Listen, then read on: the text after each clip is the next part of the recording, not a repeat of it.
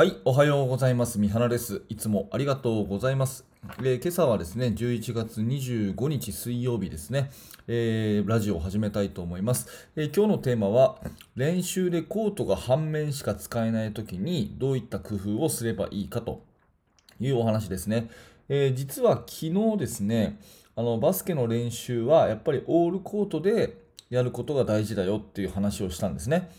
あのハーフコートの5対5とかハーフだけの練習だと本当の試合に即した練習にならないんで必ずこう切り替えの要素を大切にするためにオールコートの練習をなるべく入れた方がいいですよっていうお話をしたんですね。うん、そうしたらそれを聞いてくださった方からコメントをいただいて、えーまあ、そのコメントっていうのは、うん、練習で半面しか使えないことが多いチームはどうしたらいいですかと、まあ、ちなみに中学生の女子を教えていらっしゃる方だそうです、えー本当にありがとうございます。コメントいただいて。でね、えー、とこの半面しか使えないときどうしたらいいですかっていう質問は実はうんと私もあの指導者の方向けにメルマガの講座をやってるんですけどそのメルマガの受講生の方からもかなりの、えー質問が寄せられていてあの反面しか使えないんです。なんかいいやり方ありますか？みたいなね、えーでそれでですね、うん、やっぱこの悩みっていうのはすごく多くの方が持ってるんだなというふうに改めて思ったので、まあ、今日はその私の考えをお話しさせてもらいたいということですね、まあ、何らかヒントになれば嬉しく思います。うん、ちなみに私自身は高校生の男子を教えていて、えー毎日反面で練習してます。ただ反面って言ってもですね、うんとうちの学校の体育館結構広いので、えー、と半面でも横が24メートルは取れるんですね。だから、まあ、本当の正規のコートって28メートルなんで、ほぼほぼオールコートのような練習ができています。うん、まあ、えーとでここで言う反面しか使えないっていうのは本当に狭い反面だと思うんで、まあ、その辺を、あのー想定してお答えしますね。で私の中では3つ結論があって、え1個はですね、まあ、オールコートに見立ててしまうということですね。で2つ目は、えーと、折り返しの練習を多くするっていうこと。で3つ目はですね、練習試合に出かけるというこの3つ、まあ、この3つをお話ししたいと思います。はい、で1つ目はですね、えっと、リング2つあるんだったら、ハーフオールっていう、まあ、こんな言い方をすると伝わるのかなと思うんですけれども、オールコートに見立ててしまうということですね。えーまあ、体育館があって、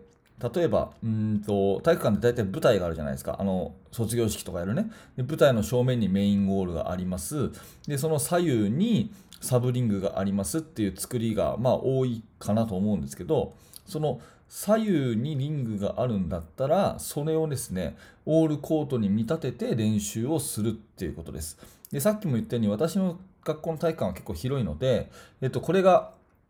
24メートルあるんですね横がだからほとんどがオールコートと同じような練習をしていて全く問題ないんですけど、うん、これがまあ例えばね本当に18メートルしかないとかね、まあ、そういう本当に狭い体育館もあると思うんですが、まあ、それでもこうついでね2つリングがあるんだったら向かい合ってるリングがあるんだったらその中でオールコートに見立ててもう練習をしてしまうというのが一つだと思います。ただこれあの壁があったりして狭かったりするので、まあ、危なかったりするところがあるのでこの辺は体育館の作りと人数に応じて工夫だと思いますが、うんまあ、ある意味無理やりオールコートに見立てて5面やったり3面やったりすることは多分できるとは思います。まあ、そんなところが1つ目ですね。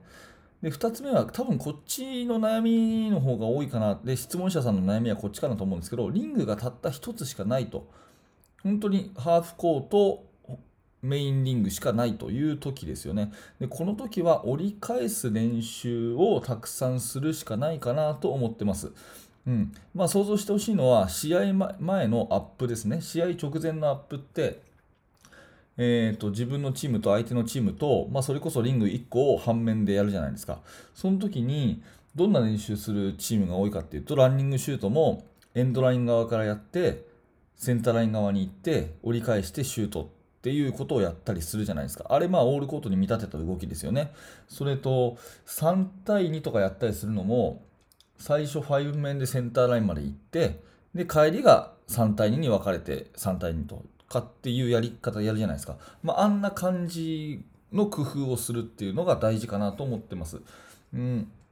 とまあ、分かりやすい例を当てるとですね、まあ、4対4のシェルディフェンスとかあるじゃないですか。で4対4のシェルディフェンスってどこで終わりにするかっていうと、まあ、ディフェンス約束ごとのローテーションの練習をして、リバウンドを取ったりして、でそこで終わりというふうにするのが普通なんですけど、そこの後ね、リバウンドを取ったら、今度はセンターラインまでボール運びまで走るっていうことですよね。言ってること分かりますかね？オフェンスもオフェンスシュート打ったら終わりじゃなくて、セーフティーからハリバックの意識までセンターラインまでちゃんと折り返すってことです。まあ、こういうトランジションを意識して、もう0.5往復っていうかね、センターラインまでもう1回行くっていうことをやると、まあ、全然違うのかなと。5対0のセットオフェンスも最初からこうポジションに立って行きますって言って最初のパスを出すんじゃなくてまず最初全員にエンドラインに並んでで5面でもまあ単純にセンターライン踏むまでダッシュでもいいですわとりあえずダダーッと走っていってそれからポジションにつくとか、まあ、そんなやり方をするといいかなって思ってますうんえー、まあ、ちょっとね、えー、いろんなやり方あって、まあ、それは体育館の作りと人数によってなんですけれども、ちょっと考えてみるヒントになればいいかなと思います。で最後は、まあ、これを言ったら元も子もないかもしれませんが、もう練習試合に出かけるということですね。なるべくオールコートを使わせてもらえる、まあ、ある意味、体育館をお借りするっていう感覚で練習試合に出かけると。で、オールコートの練習をそこでどんどんやると。うんまあ、だからそのためにも試合でこれをやろうねっていうことをテーマを持ってやっていかなきゃいけないですよね。例えばオールコートプレスの練習が毎日できないけど、まあ、そのハーフオールでまた折り返しの中である程度イメージしといてこれを今週土曜日の練習試合ではやってみようねと言って出かける、まあ、こんなやり方ですよね。えー、なるべくまあ練習試合っていうのはそのコートが使える使えないに限らず大事かなと思うので、うんあのまあ、今コロナの状況とかありますけども、まあ、状況が許す限りですねそういう他校との試合で、えー、なるべく広い体育館で5対5をやらせてもらうというのも一つの選択肢かなと思います。はい、えー、今日はですねコートの半面しか使えない時の、まあ、工夫と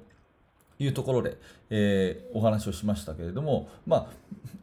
繰り返しになりますけど私はどちらかっていうとコートに恵まれて練習ができているそんな学校にいるので、はい、私なんかがこう、ね、お話をすることではないかもしれませんが、まあ、こういう、まあのえー、一見するとですねあのマイナスになるような要素も工夫をしてプラスに捉えるっていうのが、まあ、指導力だったりあとは選手のバスケットが好きっていうような愛着につながったりするので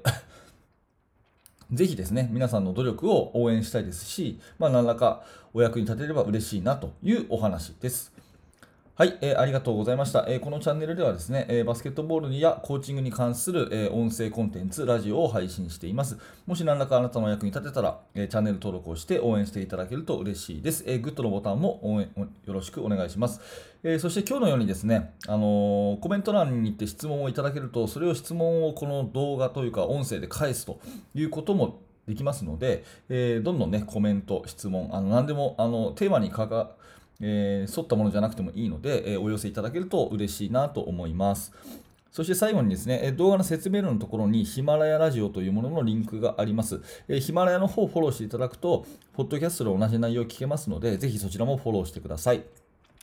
はい、最後までご視聴ありがとうございました。三原学でした。それではまた。